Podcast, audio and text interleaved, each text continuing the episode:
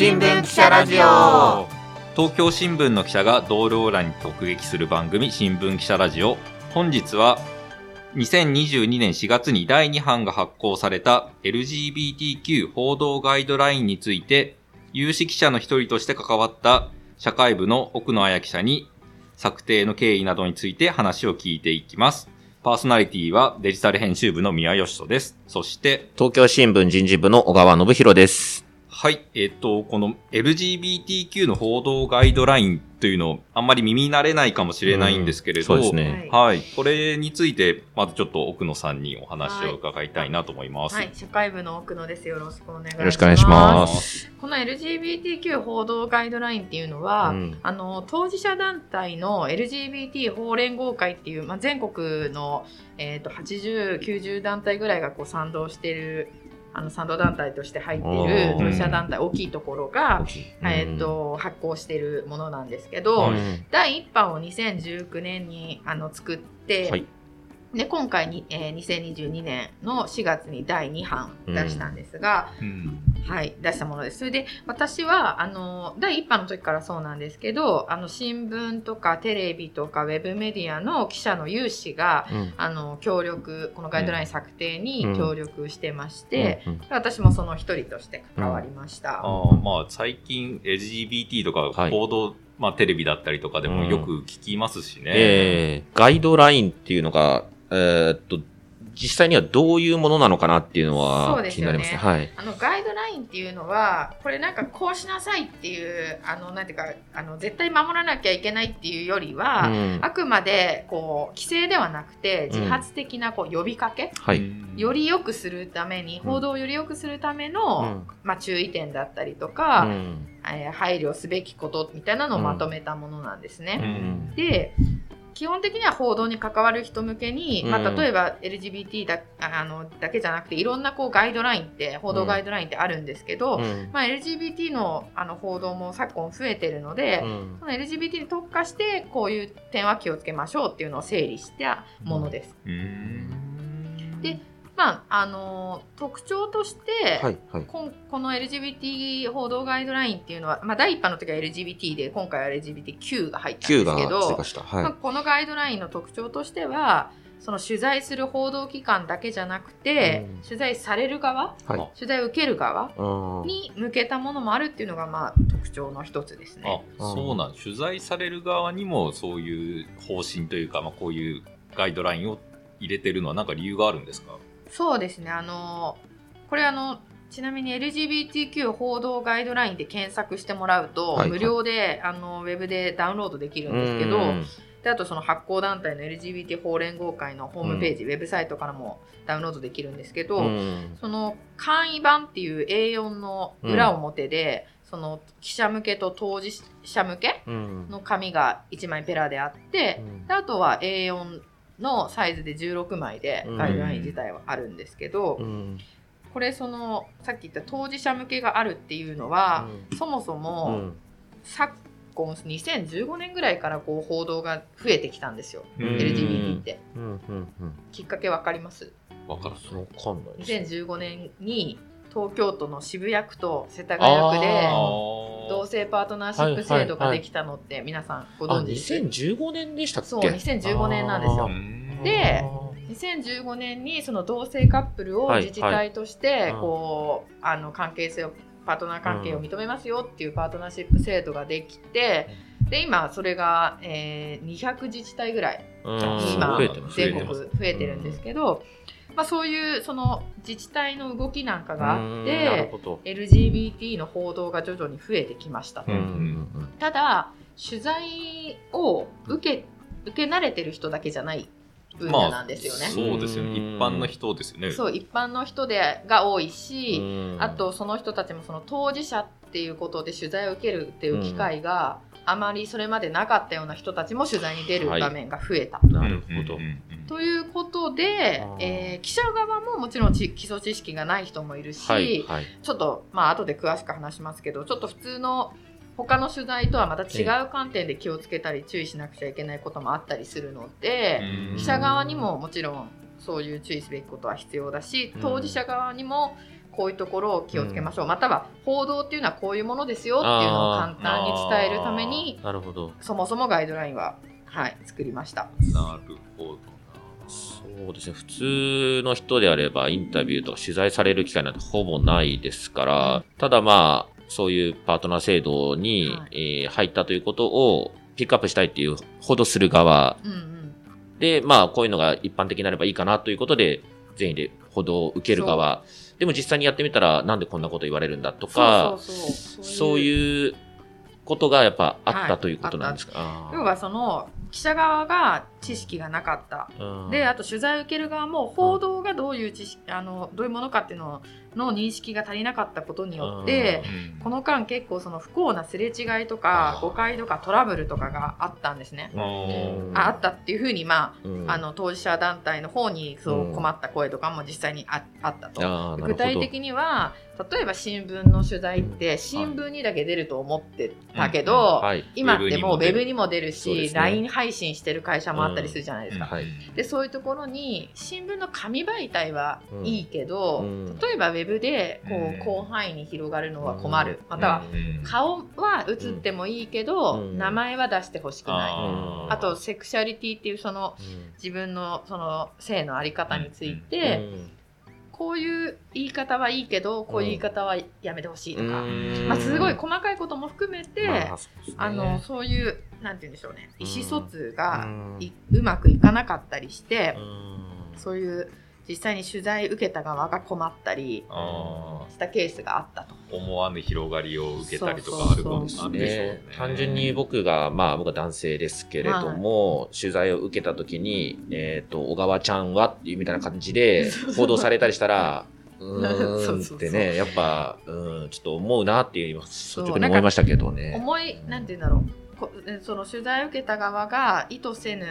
なんていうか思っていたのと違う形で報道に出ちゃったりうん。すると、この問題ってその他のあれと違うのは、うん。その報道が出ることによって、うん。例えばその人は自分のち近くの人にしかゲイってことを例えば言ってなかったとする、けれども、うん。報道が出て、うん。すごい多くの人に知られちゃったとかですそうね。ですよね。学校の同級、昔の学校のそうそうそうそう同級生だったりとか。そうそんそこまで出ると思わなかったうん。みたいなうん。問題とかですね、そのなかなかその性の話っていうのはセンシティブで、うん。言わまあせんないですよね。そう繊細な話だったりプライバシー、プライベートなことだったりするので、そのそういう意味での影響力が大きいうん、うん話でもあるんですけど、うん。お互いにそういう認識が、あの欠けてたりすると出てしまってからうんちょっとその悲しい思いをしたり、そうですよね。はい、なるほど。っていうことが実際にあったそうです。で、前ガイドラインを作ろうという、はいまあ、動きの中で、うんまあ、あの記者側のあの報道現場のいろんななんて言うんでしょうルールだったり、うん。まあ、できることできないこととかって実際あるじゃないですか。うんうん。っていうところでこうすり合わせるために当事者団体にうん。私たち有志の記者が、うん。まあ、10人以上うん。関わったんですけど、でガイドラインを、はい、作りました。どんなことをしたんですか、奥野さん。自身。は。私自身は第一版の時から関わってるんですけどあのまあ叩き台は基本的にはその当事者団体の方が、うん。あの作ったんですけどどういうそのうーん例えばそのもともとのさっきちょっと言った記者向けと当事者向け、うん。それぞれにやっぱりあった方がいいよねっていうのとかは、あー。その話し合いの中で出てきた話うん。で。あのやっぱり報道が何かっていうのを、うん。なかなかこうその取材を受ける側に知ってもらうこと機会ってないじゃないですか、とかあと、まあ、だからそういう叩き台なんでしょうね意見をしながらうん。そういうのをこうブラッシュアップしていったっていう感じで。うん。であとその媒体による違いもあって新聞とテレビとうん。またウェブメディアだと、うん。あの違うんですよね。うん。なんであのそういうところの媒体の違いによってもこう意見議論したりして、一つのまあ落ち着いたところがガイドラインというふうに出ている。なるほど。はこれ第一版が出てからその報道機関にもこのガイドラインが周知されたっていう形なんですか？い、そうですね。あの実際あの私たちも使う記者ハンドブックとかの、えー、新しいものには LGBT についてのあの記述も入ったりとかしてますけど、それもあこの報道ガイドライン参考にしてくださったっていう話もありますし、あと企業とか、あと、まあ、マスメディアマスコミはそうですしそういうところでのあの研修の、あの題材としてこの報道ガイドライン第1版の時のやつを使われたりとかもしました。なるほど。やっぱり今企業だってまあ、ネットで何でも発信できるから、うん。ねまあ、そういう企業で思わぬトラブルに巻き込まれないためにも、そうですね、あと行政機関ですかね。最近行政も、まあ、パートナーシップ制度ってさっき話しましたけど、そういろいろな LGBTQ の施策ってはしてると思うんですが、やっぱりその、まあ、配慮というか注意す気をつけた方がいいところが、まあ、分かりづらいっていう時にこのガイドラインが一つの、うん、あこういうところも気をつけなきゃいけないんだね、みたいなところで気づきになるっていうことはある？そうです、取材する側っていうことでもあるんですけども、うん、要は一般に普通にその、はいはい、その取材するっていう限定じゃなくて、気をつけなきゃいけない部分として、ガイドラインは使えるということですよね。そうです、そうです。あの、第一版の時からそうですけど、うん、あの、もう今 SNS とかもで、うん、あの、皆さん個人で、あのいろいろ発信するじゃないですか。でそれが例えばそういう LGBT の関係の,、あの例えば友人がいたりして、でもその友人が自分にはそのレズビアンだとかって明かしてくれてて、でもそれを本人の了解なく、SNS で例えば発信しちゃう、これも一つのアウティングっていう暴露になるわけで、そういうところへの注意とかも書いてあるんですね。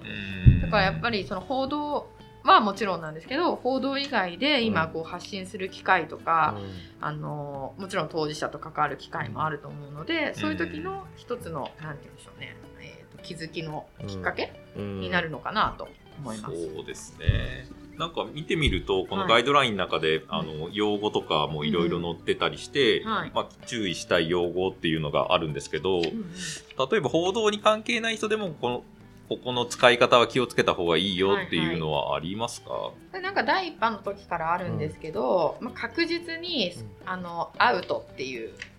言葉はあるんですよね、うん。はい、特に注意が必要な言葉や概念。あどんなんですか？っていうのが例えば、うん、一例としてガイドラインからいあの紹介すると、うん、性転換手術、うん、なんかよくトランスジェンダーと言われる、その、生まれた時に割り当てられた性別と異なる性でこう今生きてる人いると思うんですけど、必ずしも全員がもちろん手術してるわけじゃないんですが、その手術性別適合手術っていう言い方なんですよね、あの正式というかそういうふうに言おうと言ってるんですけども、たまに性転換手術っていう、あののがこう言われちゃっていて、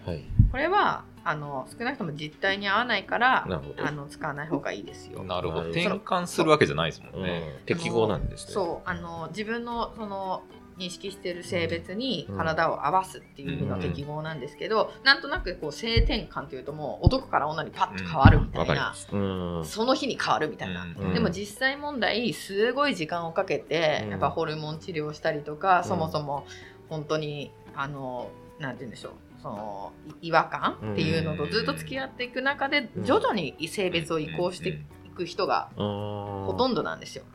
なのに、なんかこの転換っていう言葉を使っちゃうみたいなところは、できるだけやめましょうねとかですね。あとはまあこれもう最近は多分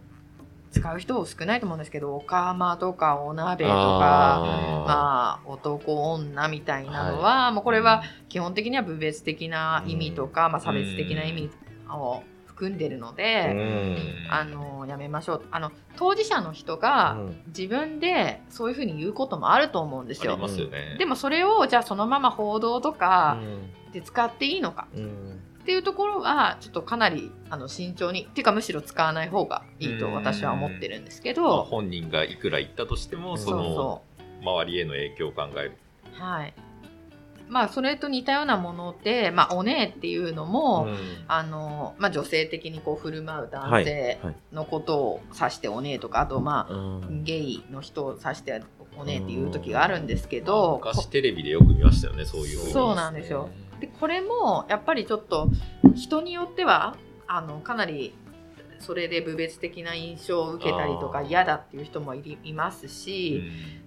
なんか勝手な印象ですけど、はい、まあ、おねえという言葉の方がまだマイルドなのかなっていうイメージはありますけどね。うん、そうなんですけど、うん、まあ、ほん、まあ、特に報道だの場合に、ね、それはじゃあ使っていいのかっていうことは、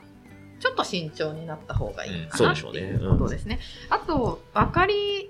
にくいところで、うん、レズビアンって女性同性愛者のことを言いますけど、はい、レズっていうのはこれ結構歴史的に部別的な意味を持って使われてきてるので、あの単に短く略してレズっていうだけの問題ではなく、やっぱ使わない方がいいとかですね。あとホモもそうですけど。あのこれもホモセクシャルの短縮系ですけど、やっぱ歴史的にそういうあの侮辱されてるような部別的な意味合いで使われてきてるので、うん、やっぱこれを言われて、うん、あのいいあの不快な思いする人が多い言葉なんですよね。やっぱり当事者から見て嫌だっていうようなところは避けようっていう。まあ、最近ほとんどもう耳にしなくなってきている言葉ですが、まあ当然のように注意すべき言葉概念っていうことですよね。そうですね。で、まあもちろん報道だけじゃなくてこうやって日常的に話す中でも、はい、なんかね使っちゃいがちなんですけど、そこもまあねちょっとえー、と、そういう知識があると言い方が変わるのかな、みたいなそうですね。なんか、あの SNS に書き込む時だってこういうのを